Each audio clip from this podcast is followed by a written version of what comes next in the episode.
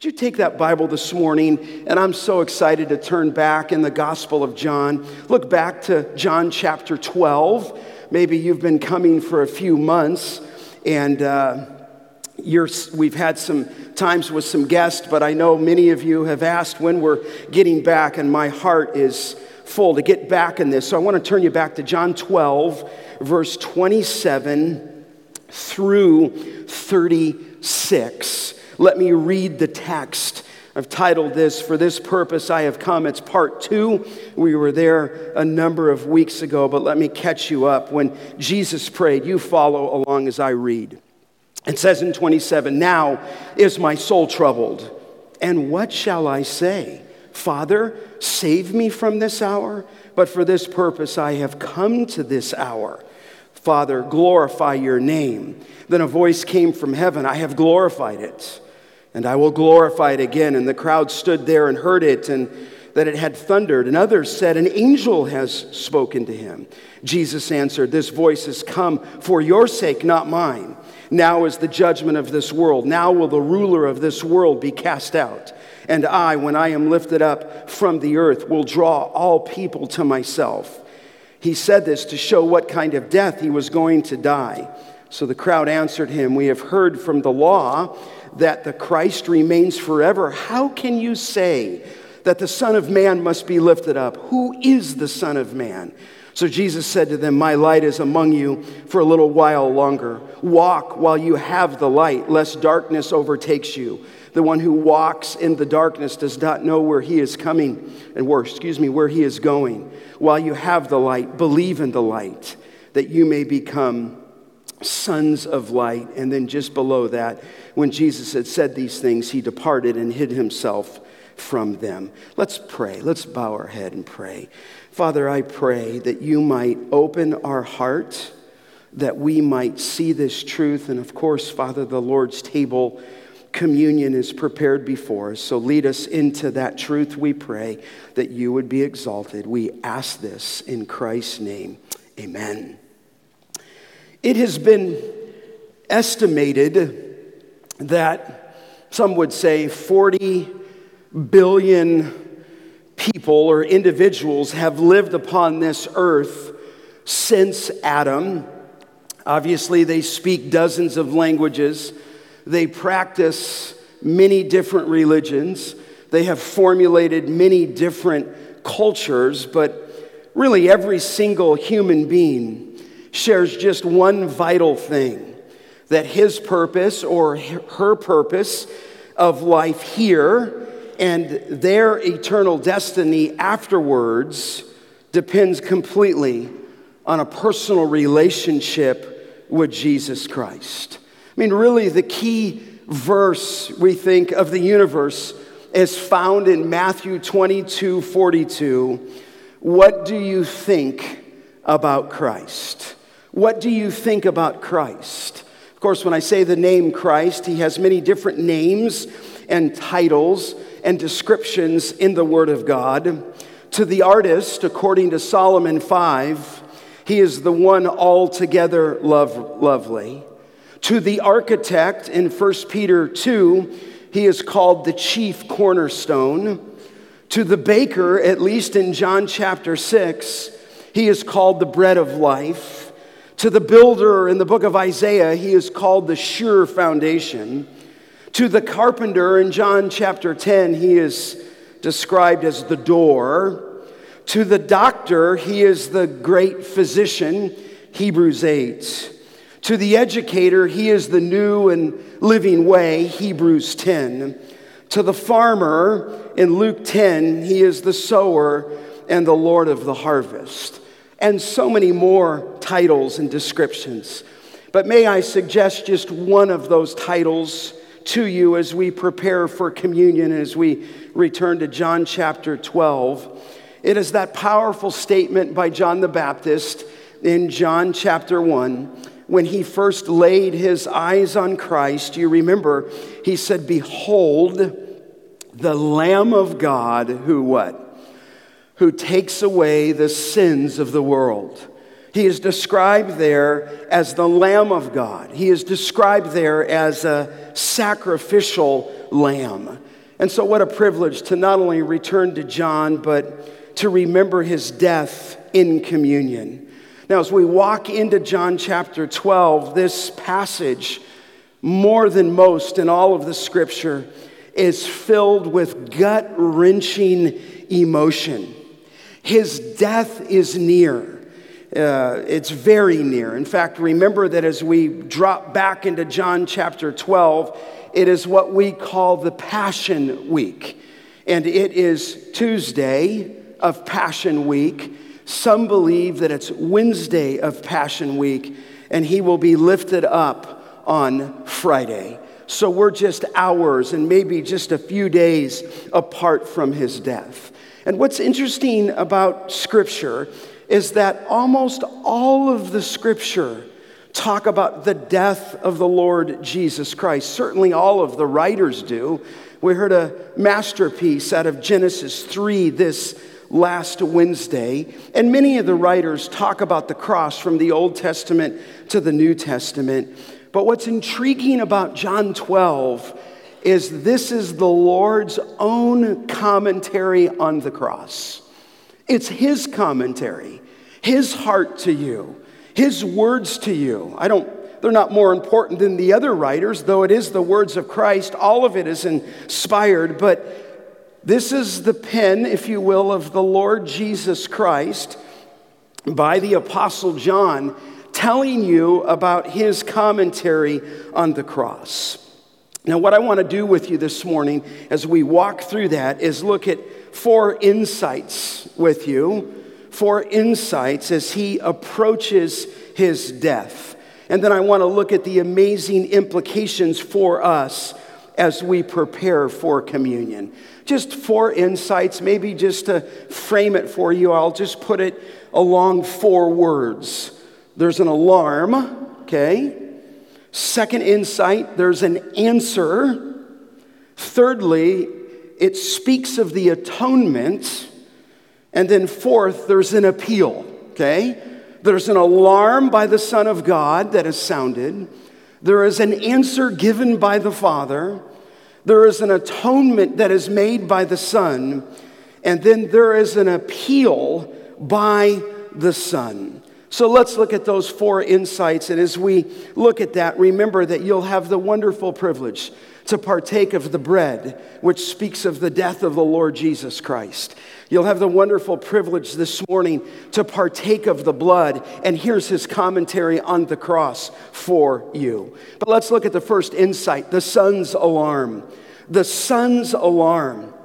It was out of the sheer horror of the crucifixion that filled his heart so much that he burst out. Look at verse 27 when he says, Now. Now, you'll note he's going to say, Now is my soul troubled. It's interesting. Verse 31 Now is the judgment of this world. Okay? In fact, he says in 31 again, Now will the ruler of this world be cast out. It was the Greek's question, and we'll come back to that in just a moment. But here's first the son's alarm. He says, My soul is troubled. And weeks back, we looked at that. It is a deep, deep anguish that the Savior has here, that he expresses in his commentary. And I mentioned to you that this is not the anguish, this is not the trouble of physical suffering at the cross. Certainly that is there but there's more than that. This trouble, the word here is his agony as he would go to the cross for you and face God's wrath.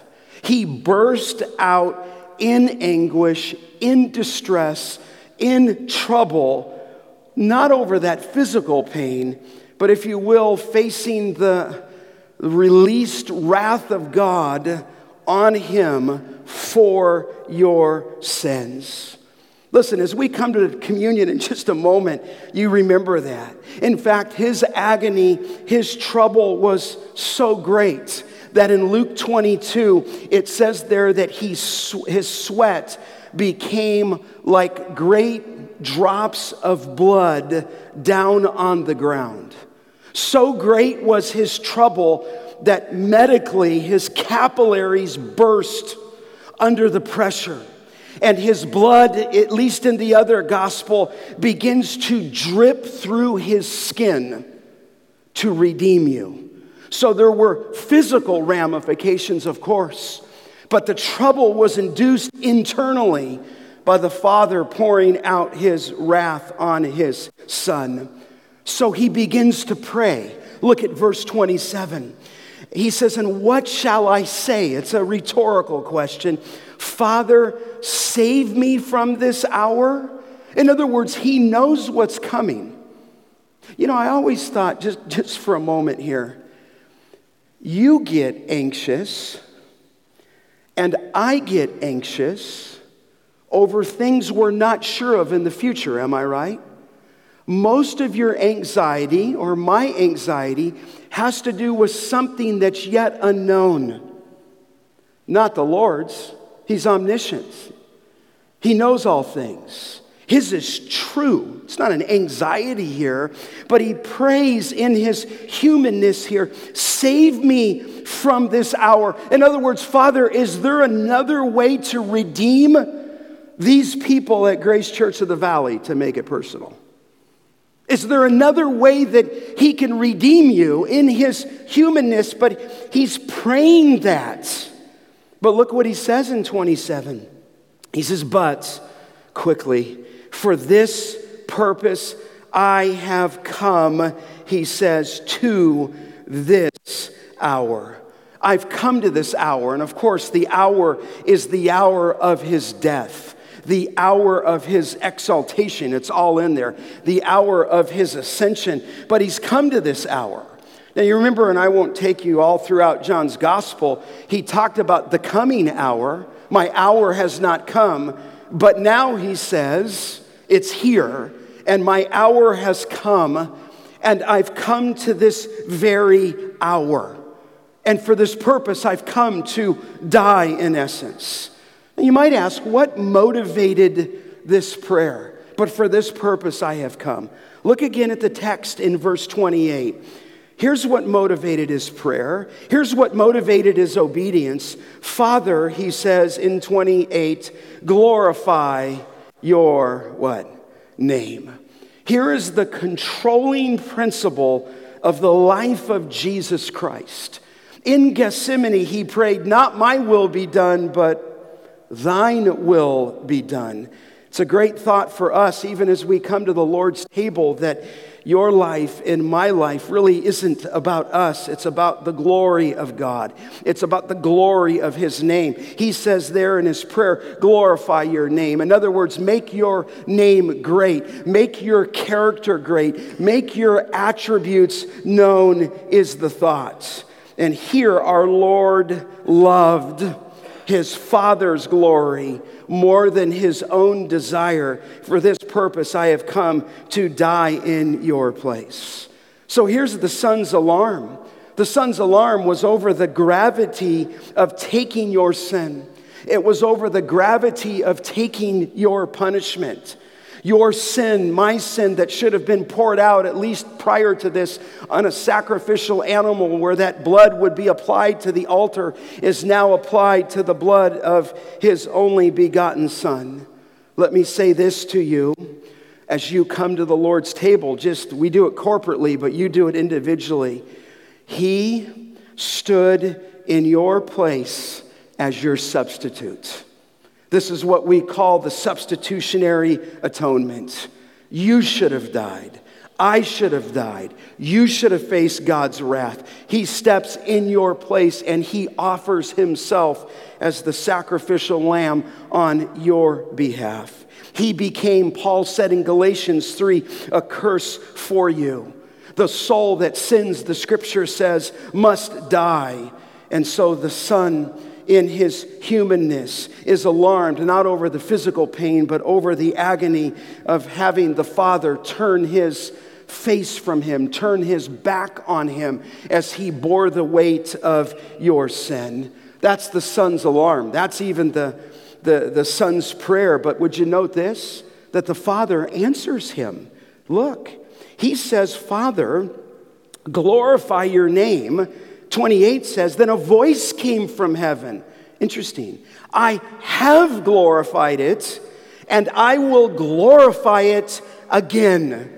And so here's the second insight from the son's alarm to the father's answer. And the father says, I like this, I have answered that prayer. In other words, I have already glorified it. You say, well, when did he do that? Now, it's a funny thing. You, you I think I, I addressed this, but I remind you when he says, I've glorified it, and we would ask, what is the it? And obviously, the it here is God's name is God's character. And the Father responds, and the Father answers here, and he says, I, I have already glorified that. And I, and I think what he's talking about here in this answer, he's talking about the entirety of the ministry of the life of his only begotten Son. Here, here's why. Let me show you. Look over in John 7 just for a moment. Look back in your scripture in John chapter 7. Here's the life of Christ. This is precious. 718, it says there that the one who speaks on his own authority seeks his own glory. But the one who seeks the glory of him who sent him is true, and in him there is no falsehood. There in 718, the Lord Jesus Christ said, I've been seeking not my glory, but the Father's. Look over in John chapter 8. Look there in verse 29. It says there, does the Lord, that he who sent me is with me. He has not left me alone, for I always do the things that are pleasing to him.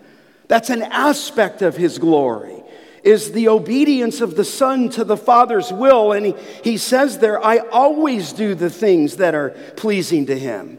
Glance down in chapter 8 in verse 50. He says there, Yet I do not seek my own glory. There is one who seeks it, and he is the judge. And so he's not seeking his own human glory he is seeking the glory of his Father. So look back in John 12. I think you'll understand this in verse 28. He, he says there in 28, he said, I have glorified it. In other words, it's interesting that he's affirming the prayer. Jesus prays, glorify thy name. And the Father answers and says, I have been glorified in your life. But look again in verse 28, future tense, and I will glorify it, his name again. And so here the he's dealing here with the future. In other words, the Father answers out of heaven, as you glorified me in your life, I will glorify my name again through your coming death. But you'll note there that the crowd didn't understand. Look at 29. The crowd that stood there and heard it said that it had thundered. Others said an angel has spoken to him. They were confused. They weren't quite sure what it is. And then Jesus answered, and he said in verse 30, The voice has come for your sake and not mine you would tend to think, hey, listen, the voice came for the sake of Jesus who prayed, Father, glorify your name, and for this purpose I have come. But Jesus comes back and he actually says the voice came for your sake and not mine. You say, well, Scott, what's, what's taking place here? I think he's giving a little bit of a future view to the disciples here. I, I think he's saying to them, in some time after my death, after my resurrection, as you write under the inspiration of the Holy Spirit, that the disciples would remember the voice of what I call the divine confirmation. It was the confirmation of the Father on the Son, the confirmation of his death, the confirmation of his suffering. And then they would therefore remember that the cross was not a place of defeat, that the cross actually is a place of victory. You say, well, how so, Scott? How is it a place of victory? Look, Jesus enters in now at verse 31. He says, Now, here, here's how it's a place of victory. Now is the judgment of this world, and now will the ruler of this world be cast out. So the Father's answer to glorify his Son and his name and the death of his Son now results in this. Look at it in 31. It results in the judgment of the world. In other words, at the cross, sin would be judged. Sin, of course, as we know, even heard on Wednesday night, brings judgment. Sin brings a curse. This is the judgment of God upon sin. Beloved, the wickedness of sin is so vile, is so heinous to a holy God that sin demands judgment. And so, as Jesus goes to the cross, it is judgment on this world. Listen, he died in your place for your sin, and you need to remember that. Your sin brings about judgment. And when he was being, uh, when he was on the cross, he was being judged for sins you committed. He doesn't incur the guilt of that sin, but he did step in your place as your substitute and bear your punishment of your guilt. But the cross also brings us to a decision. I think when he says now is the judgment of the world, there's even something beyond the judgment of sin. Back up in the context in verse 24. He says, Truly, truly, I say to you, unless a grain of wheat falls into the earth and dies, it remains alone. But if it dies, it bears much fruit. Then he says this Whoever loves his life, it says loses it, and whoever hates his life in this world will keep it to eternal life. I also believe that the judgment on this world is that at the death of the Lord Jesus Christ, and even in his life, it puts people into two categories. It puts them into those who are of the light, who follow him, and those who are of the darkness, whose deeds are evil. And so, as he goes to the cross, Jesus, in response to the Father's answer, said, Now is the judgment of this world. Look at verse 31 again. He even says, Now the ruler of this world will be cast out.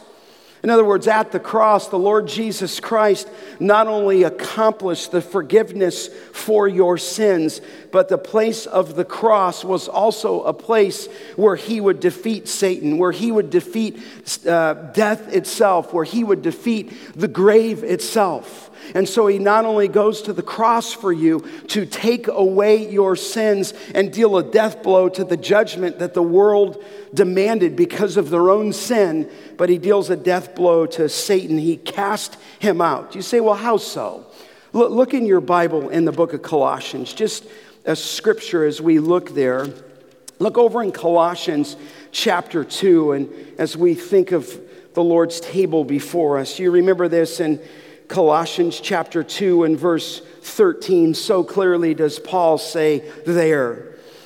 In 2:13, and you. It, it would be like, uh, I just say that's a second person to you this morning by the authority of the Word of God.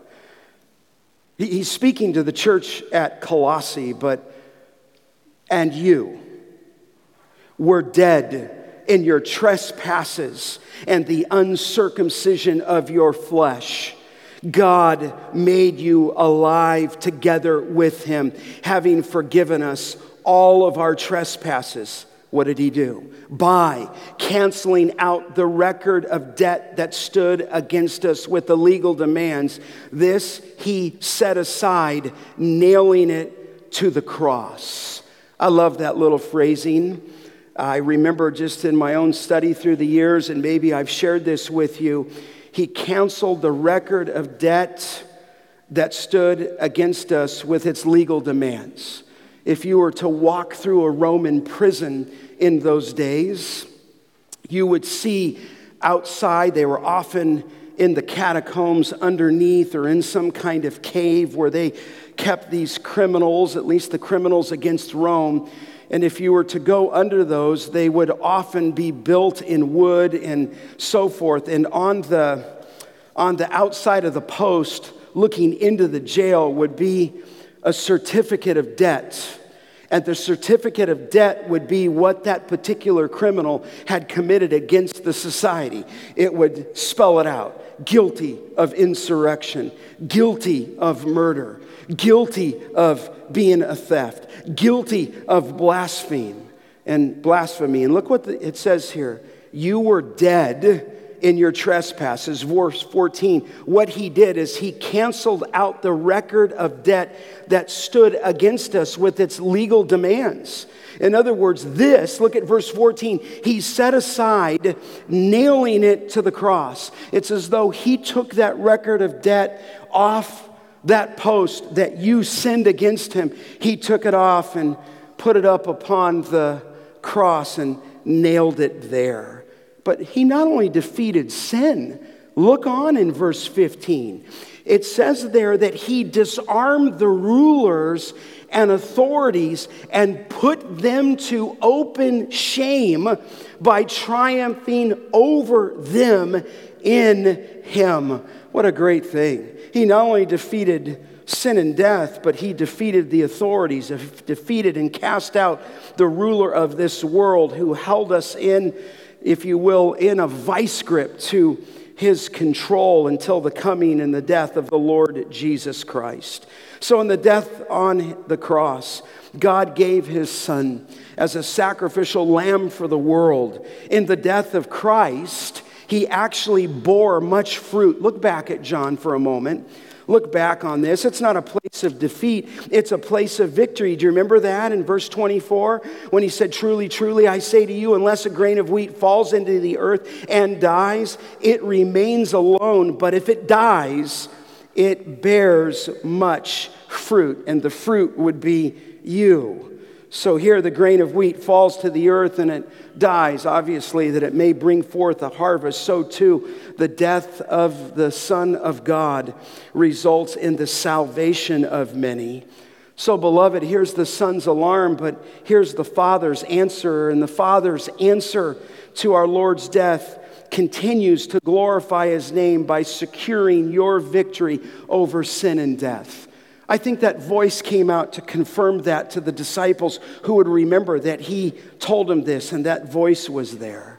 Listen, just one more scripture. Would you turn in your Bible to Isaiah just for a moment? Isaiah 53. And, and again, I'm thinking of the Father's answer, the Father's answer to the Son's alarm that I have glorified it and I will glorify it again. Of course, that wonderful section of scripture in Isaiah don't forget this in verse 10. Here's a little bit of the Father's answer. Here's a little bit of God the Father's heart for you. You know this in verse 10 of 53. Yet it was the will of the Lord, it was the will of Yahweh. Watch this to crush him. He, God, has put him, the Son, the suffering servant, to grief.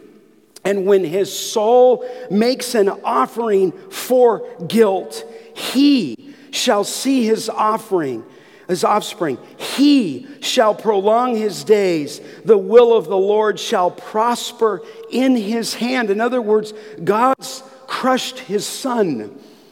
God crushed his son. God, if you will, let his only begotten son go die for you.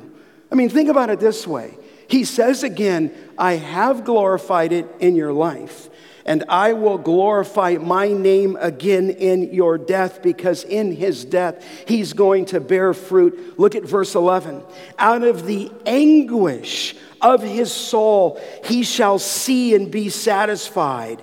And by his knowledge, I take that by his knowledge of the servant, shall the righteous one, my servant, make many to be accounted what? Righteous.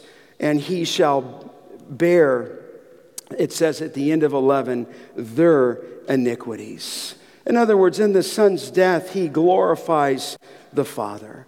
So, beloved, as you look back at John's gospel now, just for a moment, you have the Son's alarm, you have the Father's answer, and in the Father's answer, it's almost the Father's testimony but third insight here, back in John 12, is you have the Son's atonement, and it's fascinating. The Father answered, but now the, the Son is going to, if you will, tell you and describe for you in his own commentary, his own death. He says in verse 32, and I, here's the Son's atonement, and I, when I am lifted up from the earth, will draw all people to myself. What a wonderful statement. I think you would just take that, and we should, just as for what it says, that when the Son of God is lifted up on the cross, he is going to draw. It's interesting that he says, All people to myself. Now, just a little bit here, that term lifted up has a, a double reference, I believe, okay?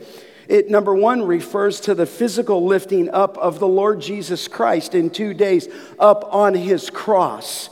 But secondly, that word lifted up, sometimes in the scripture, refers to his lifting up into his exaltation, into his ascension, into that place where he's at the right hand of God. Is it that he was lifted up physically at the cross?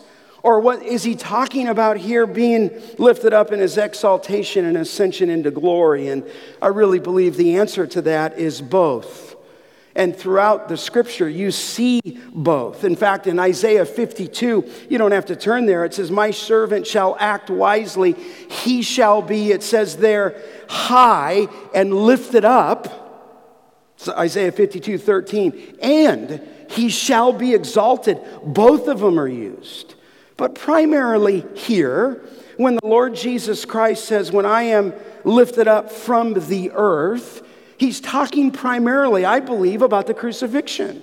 You say, well, why do you believe that? Well, the next verse, let the scripture do the interpretation. He said this to show by what kind of death he was going to die. Okay? In other words, he's speaking here about being lifted up on the cross. Now, you'll note something in the text again. Look at 32. He says, When I'm lifted up from this earth on the cross, he says, in essence, I will draw all people to myself. Now, what does that mean? What does it mean that he draws all people to himself? Look back just for a moment in John 6, okay? It's interesting that Jesus here, in his atonement, says, I will draw all people to myself. But will you note this in John 6 44? There, Jesus said, No one can come to me in 644 unless the Father who sent me draws him. So, there in 644, you've got the Father drawing, but in John 12 32, you have the Son drawing. I don't think that should be so surprising the Son does what the Father does, and that's all throughout John.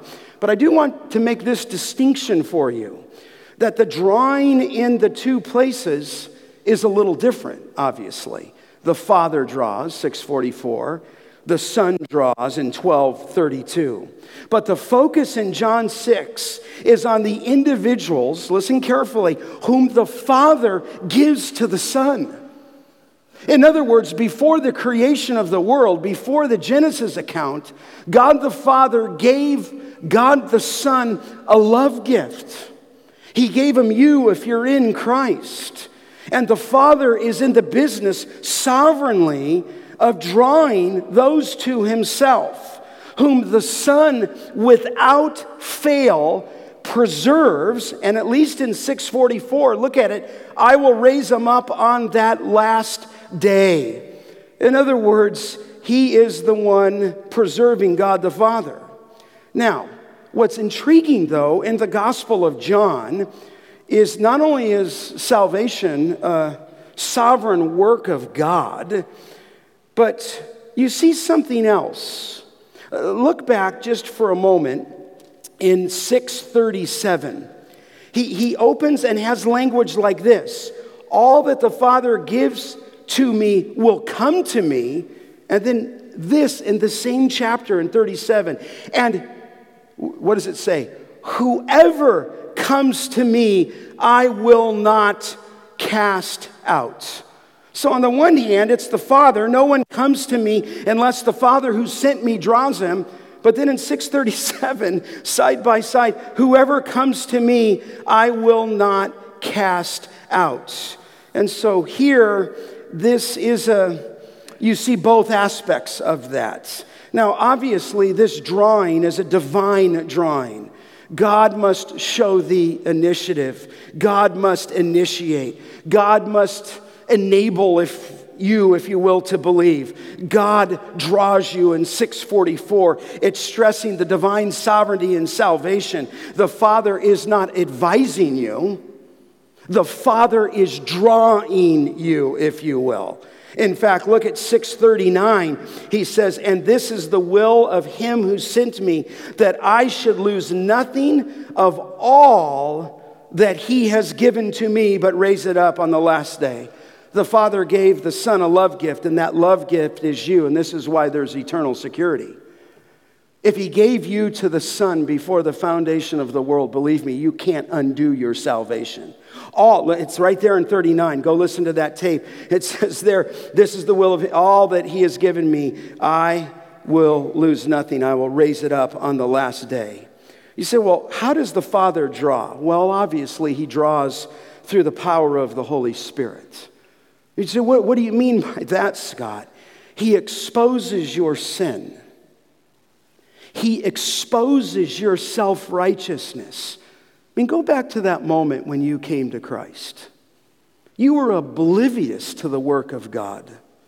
You might have even, like me, as a young teenager, had my fist in the face of God. But He began to woo me, He began to draw me. He began at that one point to expose my sin. He began to show me the need of a Savior, if you will. He began to expose my, your self righteousness. He began, did he not, to awaken your conscience.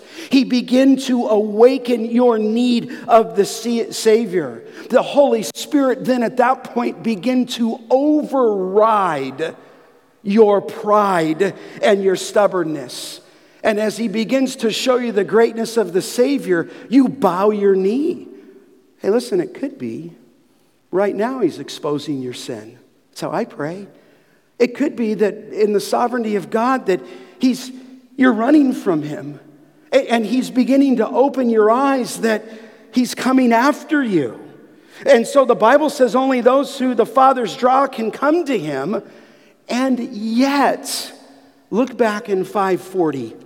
Look back there. And yet, he said to the leaders in 39, You search the scriptures because you think that in them you have eternal life, and it is they who bear witness about me. Now, watch this in 540. Yet you refuse to come to me that you may have life. They rejected him. You say, Well, Scott, how can you explain the sovereignty of God and human responsibility? I can't. On the one hand, he's drawing, and it's an irresistible draw. But on the other hand, when people perish, they refuse to submit their life to Christ. Now, look back. I want to show you something in John 12. I'm trying to explain this to you. When it says there in 32 that I will draw, Jesus says this, all people to myself. Well, what's he talking about there? All people to myself. That question, do you remember, was triggered by the Greek question. Go back to 1220. Now, among those who went up to worship at the feast were some Greeks. That's me. I'm Greek. and it just means among those who went up to worship. These are probably God fearing Greeks. In, in essence, they're Gentiles. And verse 21 they came to Philip, who was from Bethsaida in Galilee, and he asked him, Sir, we wish to see Jesus.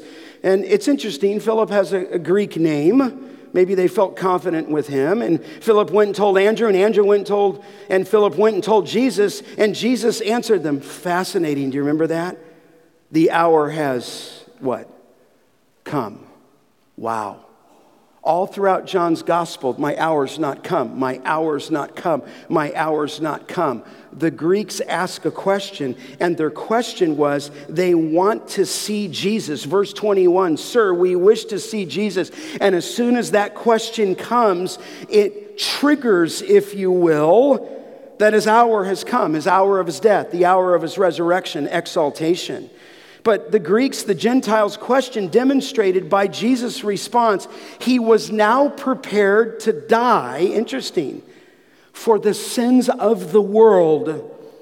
So then you say, well, Scott, what does that mean then in verse 32? When I'm lifted up, I will draw all people to myself. Is it all people? Does it mean that by his death that all are saved? And the answer, of course, would be no. This is not universalism. The all people here, again in 1232, refers to both Jew and Gentile alike. In other words, he's not just the Savior for Jewish people. Let me make this comment to you it's all kinds of people without distinction. Without distinction. He's not just the Savior of Jewish people. He's the Savior of all people without distinction, Jew and Gentile alike. In other words, it's all without distinction, but let me make this statement to you. It is not all people without exception, okay? We say, what do you mean without exception? Well, verse 31 his cross and his death now is the judgment of this world. Judgment is a major theme through John's gospel. And so he came to die for all kinds of people without distinction, but not without exception. He will judge those. And we heard that this morning in Scott's equipping class. Now, listen, this is not new. Just go back in your Bible to John chapter 10 for a moment. Look back there. Do you remember when we were looking at I am the good shepherd, that whole theme there? But remember, he says this in 1015 just as the Father knows me, and I know the Father, and I lay my life down for the sheep. Who are the sheep? You. But who does the sheep include? Look at verse 16. Amazing. I have other sheep that are not in this fold, and I must bring them also, and they will listen to my voice, so that there will be one flock and one shepherd. In other words, the gospel goes to all, it goes to people in Dubai. Listen, you need to come, exhorting you, on July 8th and support this family. Now, you're, you're awesome at this. But the Zellers have never been to one of our corporate worship services. And they're ministering the gospel in the Middle East. And you know what? It's neat. He doesn't just save people. You know this in America. He saves people in Dubai. And their church is larger than ours. I want you to come hear him and love on him and love on little Moses who toned fui. You know, I don't know how he said that. Just you say, how can I do that? You can pray for them. In fact, I thought it would be in the bulletin today. We'll get the schedule in the bulletin. We want them to feel the love of Christ just like you've loved every other missionary. You say, well, why? Because Jesus says, I have other sheep that are not of this fold. Would you look over at John chapter 11? They're coming on July 8th and they'll be here at 9 a.m. We're going to pack out the Generations building. You come. You say, Why would I come? Because we care about the gospel. We care about the Zellers. We support the Zellers financially. You support the Zellers financially, okay? So come hear what God's doing in their midst. But look at John chapter 11. Do you remember when Jesus said this regarding one of the prophecies? When it said, when he was talking about Caiaphas there, uh, and Caiaphas said in verse 50, 1150, you do not understand it is better that one man should die for the people than that the whole nation, interesting, whole nation should perish. For he did not say this on his own accord, but being high priest that year, he prophesied that Jesus would die for the nation. And now this, and not for the nation only, but also to gather into one the children of God who are scattered abroad. This is the plan of God. Remember, we heard this this morning in Acts 1 8 that you'll be my witnesses both in Jerusalem, in Judea, in Samaria, to the what? To the uttermost parts of the world. What Jesus is emphasizing is the Father draws. Jesus saying, When I'm lifted up, I will draw all kinds of people, Jew and Gentile alike. But you're going to catch the flavor of this emphasis in this that the gospel goes out to all. Look at verse 25. Come back to the context there 1225.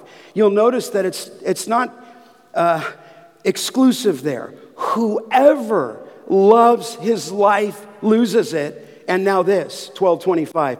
Whoever hates his life in this world will keep it to eternal life.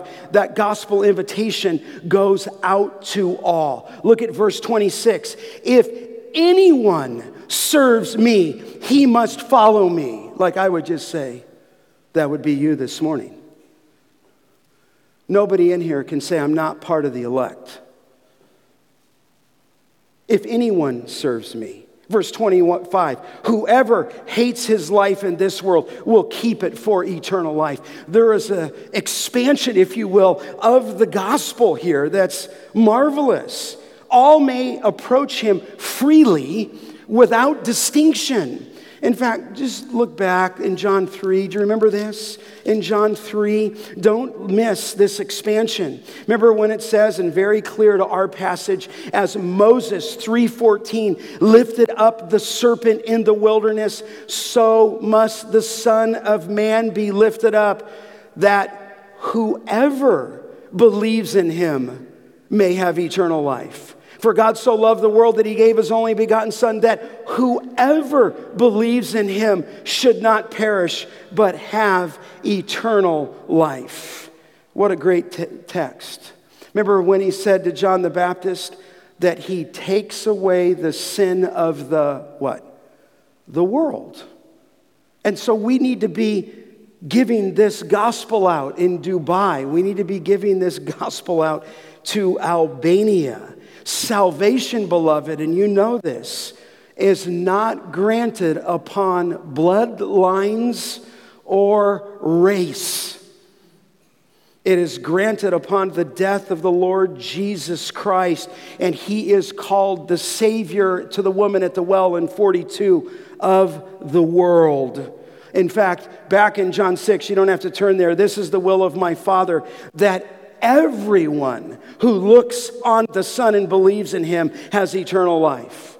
He said in 637, and whoever comes to me, this includes you, I will not cast out. Did he not say in John 1 12, to all who did receive him and believed on his name, he gave the right to become children of God. Let me ask you, have you believed on him? Not has your dad or your mom or your grandpa or your grandpa, have you believed on him? You say, Well, Pastor, I'm just not sure if he's drawn me. Well, it says this in Acts 2 21 everyone who calls on the name of the Lord shall be saved. Have you called on the name of the Lord? It says this in Romans 10 there's no distinction between Jew and Greek. Same Lord is Lord of all, bestowing his riches on all who call on him. For everyone, Romans 10 13, who calls on the name of the Lord will be what?